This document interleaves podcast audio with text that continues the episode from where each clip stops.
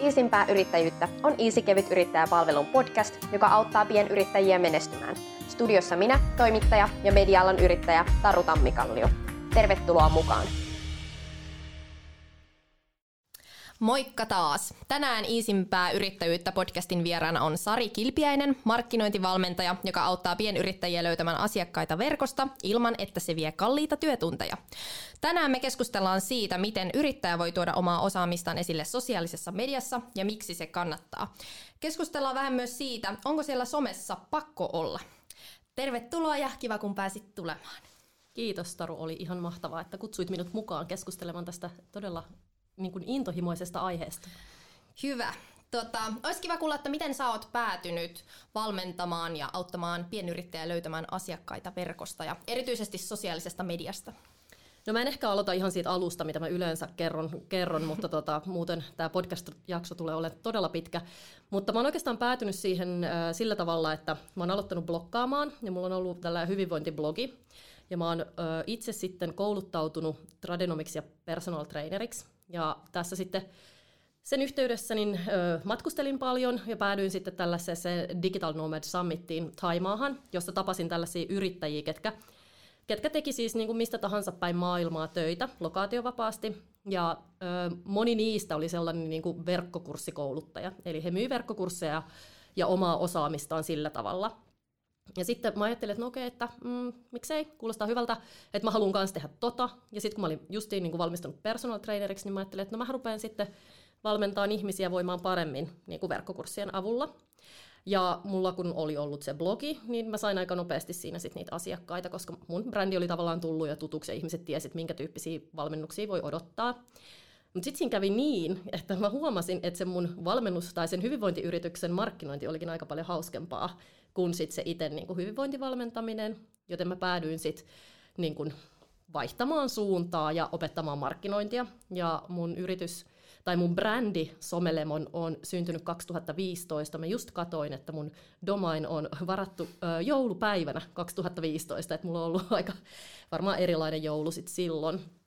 Mut tota, ja sitten mä niinku tavallaan mä oon kokenut siihen intohimoa, että mä haluan niin jeesata pienyrittäjiä, koska niin mä tiedän, että pienyrittäjillä ei ole mitään isoja markkinointibudjetteja tai mitään. Että niin ne on yleensä sellaisia div-tyyppejä ja ne haluaa itse oppia sitä. Niin mä oon jotenkin kokenut sen, että, että siinä on niin se mun juttu. Ja tota, sitten asiat on vaan jotenkin loksahdellut tässä matkassa niin kuin paikalle ja nyt mä oon sitten tässä tilanteessa.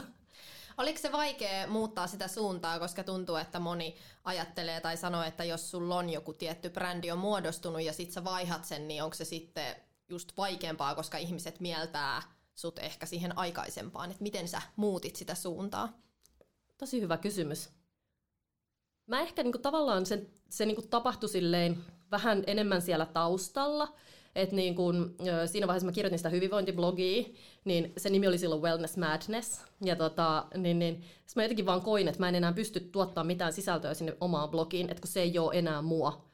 Ja sitten siitä blogista syntyi sariko.fi, joka nyt edelleenkin on olemassa, mutta ei ole päivittynyt varmaan kolmeen vuoteen.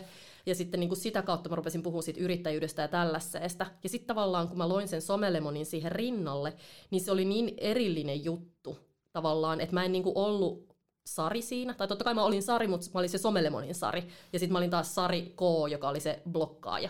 Että tavallaan mä en luonut sitä siihen mun blogiminän ympärille, sitä, sitä Somelemonin brändiä, vaan nimenomaan ihan erillisenä. Joo, eli se eriyttäminen helpotti, ettei mene puurot ja vellit sekaisin heti Just kaikilla. Näin. No miksi se oman osaamisen esille tuominen siellä sosiaalisessa mediassa kannattaa?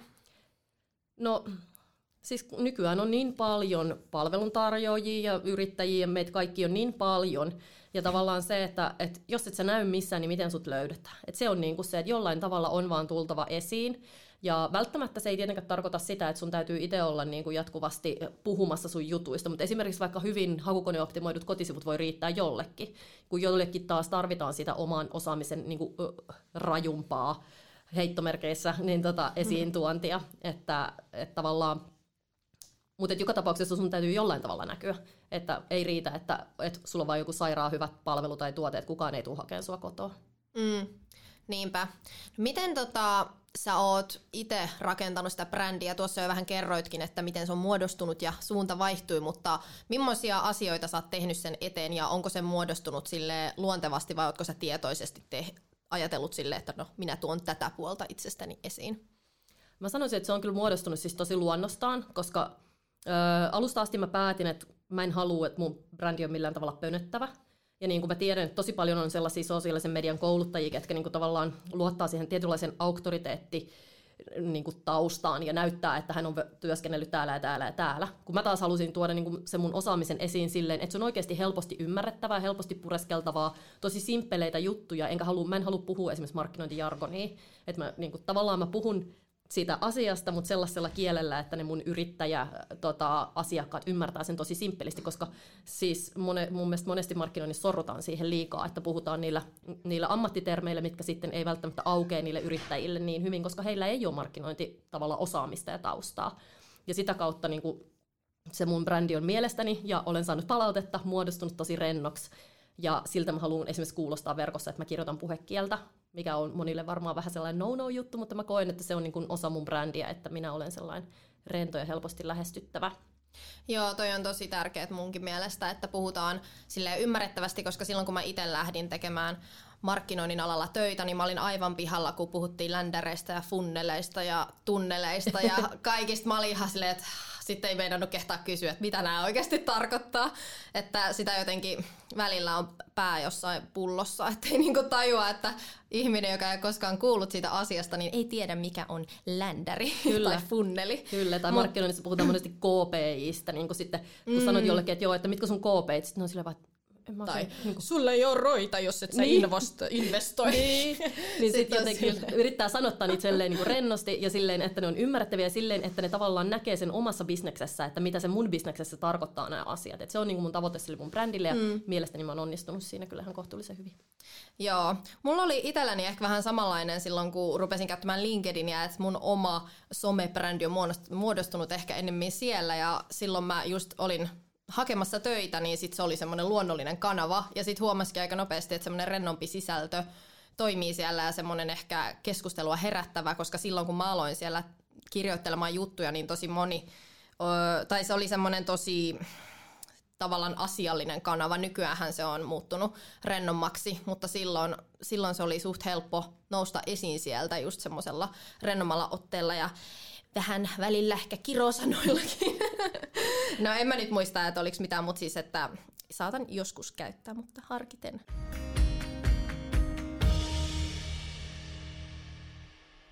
No kumpi sun mielestä on sitten parempi tapa, kun sä neuvot asiakkaita? Onko se se tietoinen brändin luominen vai se semmoinen rennompi ote, että se muodostuu, millaiseksi muodostuu? No kyllä mä sanoisin, että molempia, molempia mä suosittelen. Totta kai mä haluan, että ihmiset niin kun, ö, tietyllä tavalla miettii niitä juttuja silleen tietoisesti, että, että mikä, mitä esimerkiksi tavoitteita niillä on sille brändille ja, ja tällaista, että näin. Mutta sitten toisaalta mä en koskaan kehota ketään niin luomaan sellaista brändiä, mitä olisi jotenkin vaikea ylläpitää tai mitään feikkiä. Että tavallaan me, meistä yrittäjistä, niin kuin, mehän erotutaan sillä, että me ollaan me, niin kuin, että kukaan ei pysty olemaan samanlainen kuin sinä. Tai näin, että meillä on se oma niin kuin, tavallaan uniikki juttumme siinä, että me ollaan me itse. Mutta sitten taas toisaalta niin kyllä siellä jotain tiettyjä tavoitteellisia niin ta, juttuja kannattaa pitää taustalla, että, että mitä niin kuin, esimerkiksi minkälaisia juttuja jakaa vaikka somessa, niin sehän koko ajan niin kuin, rakentaa sitä brändiä.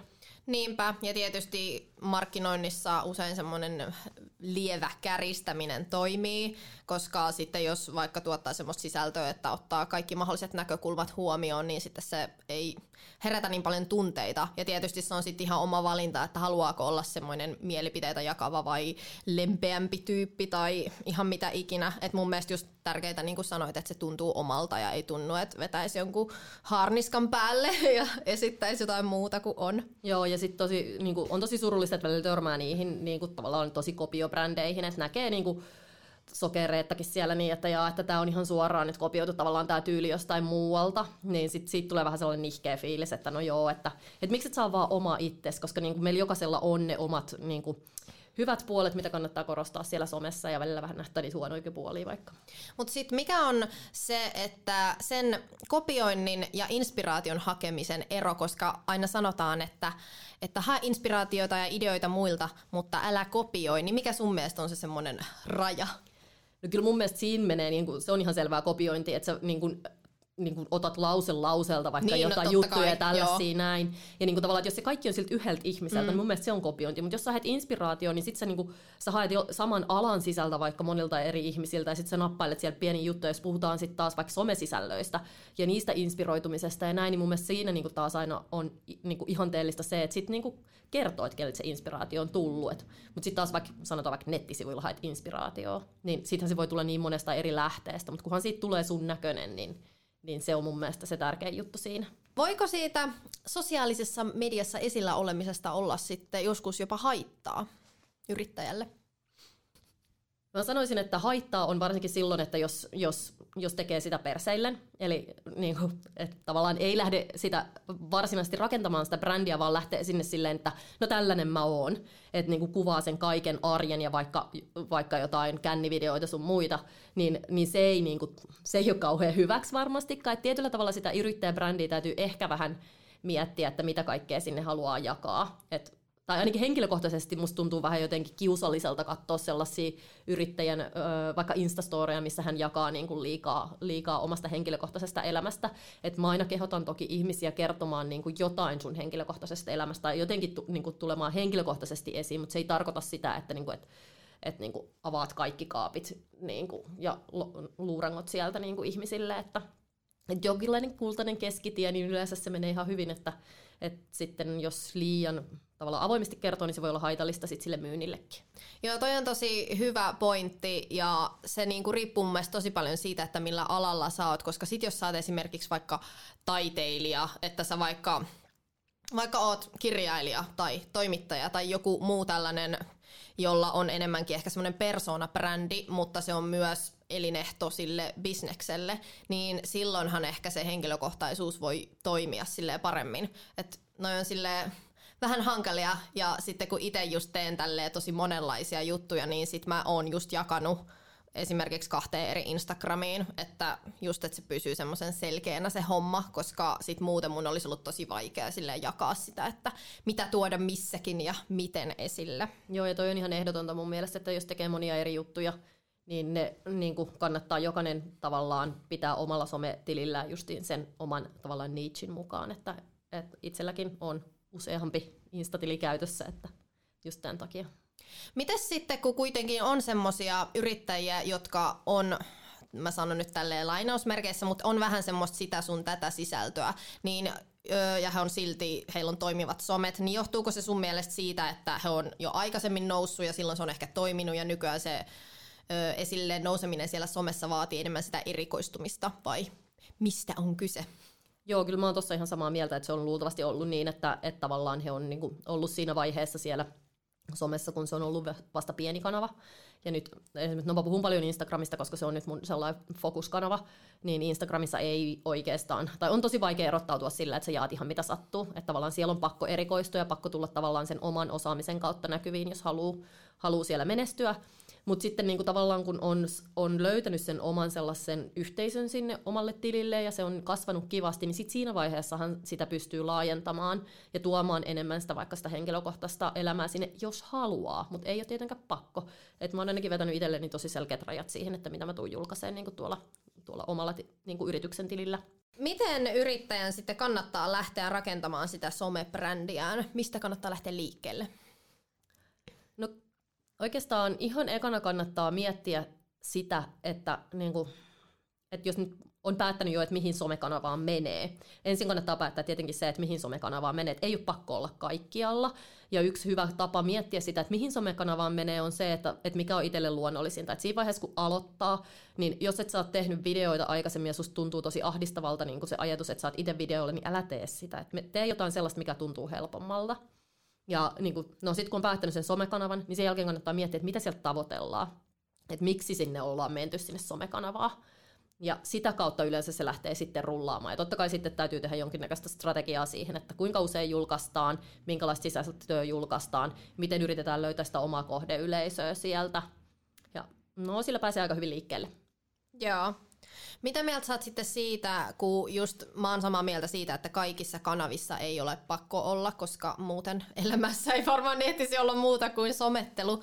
Mutta just, että kun joissain, tai aika monissakin somekanavissa käy sitten silleen, että se näkyvyys on aluksi hyvä ja sitten se tippuu, niin onko se sitten riski olla vain yhden kanavan varassa?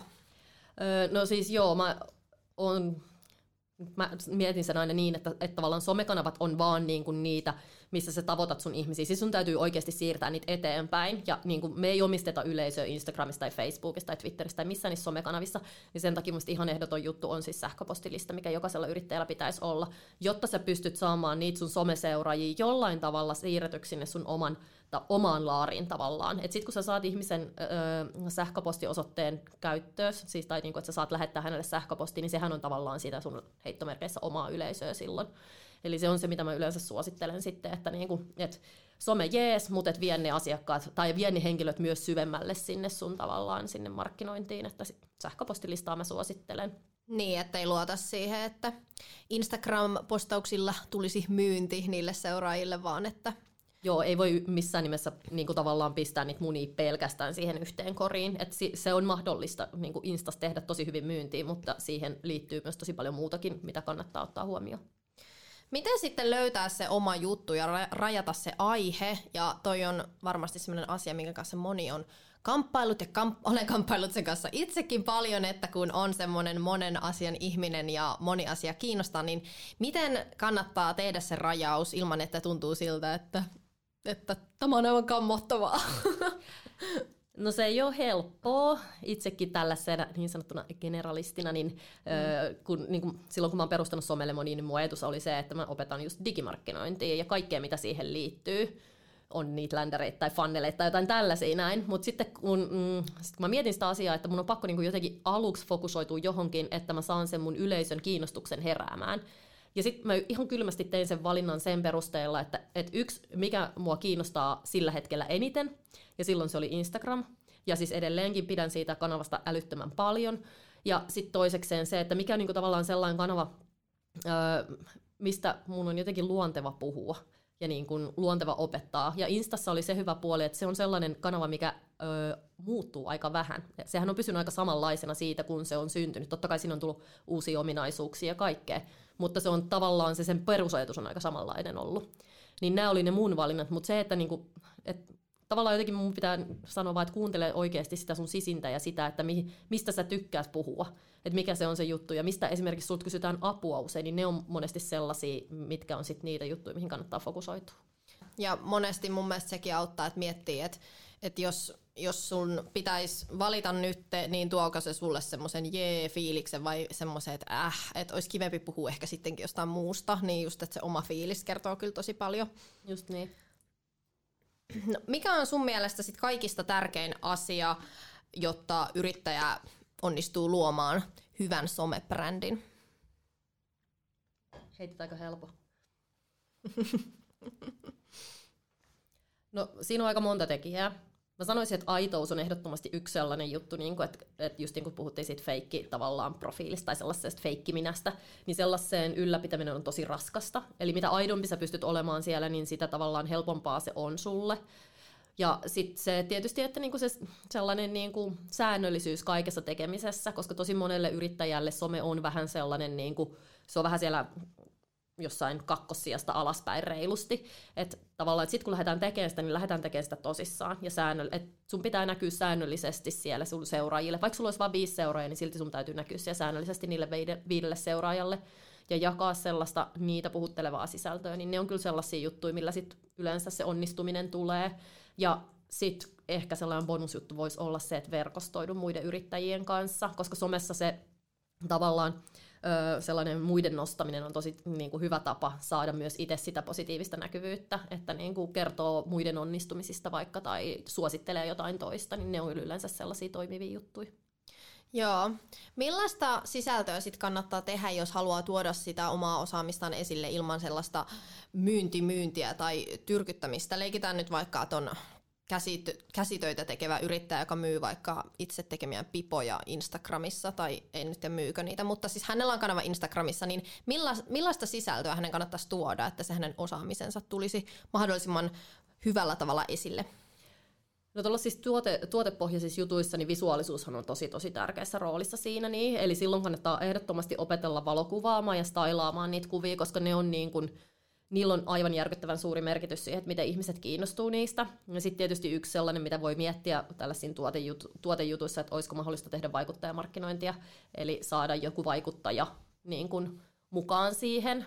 Mutta niin pääasiassa se, että sä, sä pystyt tuomaan niitä sun upeita tuotteita sinne tosi kauniisti esille, niin se on se juttu varmastikin niin tuotepohjaisissa jutuissa. Sitten taas, jos sä myyt palveluita ja sitä sun omaa niin kuin sellaista osaamista, sellaista, niin kuin, mitä sä myyt muille tavalla konsultaationa tai jeesinä tai näin, niin sit niissä ehdottomasti se kouluttava sisältö on sellaista, sellaista niin kuin, mitä kannattaa tuoda esiin. Nyt mä naurattaa toi käsityöesimerkki, koska mä otin jossain toisessakin podcastissa käsityöesimerkki, mutta se nyt tuli mun mieleen ensimmäisenä. Joo, ja sitten niitä on ihan hirveästi siellä ja siinä se erottautuminen on niinku tosi vaikeaa. Mm. Jep. Ehkä vois tehdä, joku voisi tehdä hum- humoristisia videoita ja niistä, niistä pipoista, niin sitten ehkä erottuisi Jep. joukosta. Mä aina kaikkia voi kokeilla. Kyllä. Mitkä on sitten tyypillisiä mokia, joita yrittäjät tekee somessa? No siis tyypillisen mokahan on se, että lähdetään sinne niin kuin sillä, että no me mennään sinne someen, sitten me päivitetään sinne vaan sellaisia meistä kertovia mainosmaisia niin kuin osta tätä meiltä sisältöä ja sitten tavallaan unohtuu se sosiaalisen median perusajatus, eli se sosiaalisuus sieltä, eli, eli tavallaan pidetään sitä sellaisena yhtenä isona megafonina, ilmoitustauluna ja sitten se jää siihen. Että niin kuin, yri, tai siis sosiaalisessa mediassa menestyy ne yrittäjät ja ne yritykset, ketkä osaa olla sosiaalisia siellä. Et jos mietitään vaikka niin kuin verohallintoa, valtion lafka, joka siis niin kuin kuulostaa maailman tyylsimmältä, mutta niillähän on ihan älyttömän hyvät somet siellä, niin, koska ne keskustelee sen yleisön kanssa, ja Kela on nyt tehnyt aika pitkälti samaa, ei ehkä niin räväkästi kuin verohallinto, niin tavallaan jos ne pystyy tekemään, niin kuka tahansa yrittäjä pystyy tekemään sen myös olemalla sosiaalinen. Joo, ja sitten jää tosi jotenkin hassu fiilis, että jos on yrityksen tai yrittäjän some ja sitten siellä ei vastata ikinä kommentteihin, niin sitten sit tulee just se semmoinen ilmoitustaulufiilis, että me ei nyt jakseta kommunikoida, me vaan tuupataan tätä meidän mainosta tänne. Niin, just niin. Mutta just niin kuin sosiaalinen media nimikin sanoo, niin sosiaalisuus on plussaa. Kyllä.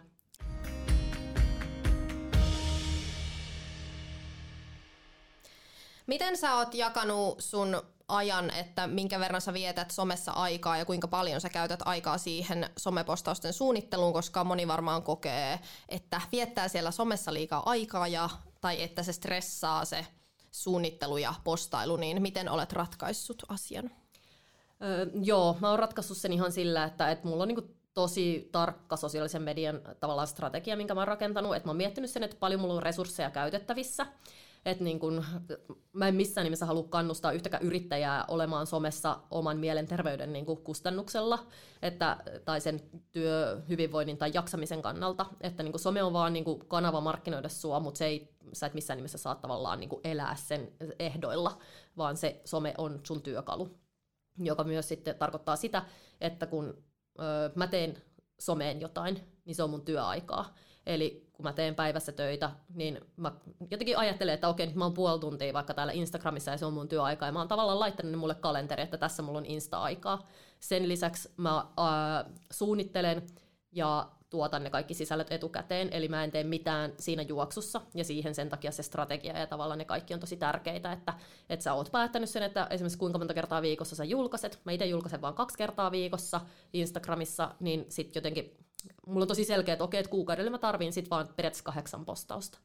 Ja sitä kautta se on muodostunut. Ja sitten mulla on tiettyjä sääntöjä itselle, että sen puhelimen käytön kanssa, että ö, jos mun lapsi on hereillä, niin mun puhelin on, eteisessä hyllyllä, ja mä en niin kuin halua selata sitä silloin, kun hän on hereillä. Sitten ö, mulla on poistettu kaikki notifikaatiot kaikista someista, että niin kun ainoa, mistä tulee, mikä jotkut katsoo someksi, niin Whatsappi, niin ne viestit tulee läpi, mutta kaikki muut on sellaisia, mitkä mä sitten käyn katsomassa, kun se mun sometyöaika alkaa. Eli tavallaan se on mun työaika ihan yhtä lailla kuin vaikka mun ö, kirjanpitomatskujen toimittaminen kirjanpitäjälle, niin mä koen, että se on samanlaista aikaa, eikä se ole sitä, mitä mä toisin sitten vaikka illalla ennen nukkumaan menoa, että mä selailisin siellä Instaa. Toi on tosi hyvä, koska moni varmasti jotenkin ei miellä sitä työksi, että instailee, vaikka siellä edistäisikin omaa bisnestä, niin varmaan moni just tekee sitä silloin iltaisin ennen nukkumaan menoa, mikä sitten tietysti vaikeuttaa sitä unen saamista. Tähän loppuun ajattelin vielä kysyä, että mitkä on sun kolme parasta vinkkiä yrittäjälle, joka haluaa tuoda omaa osaamistaan somessa esille?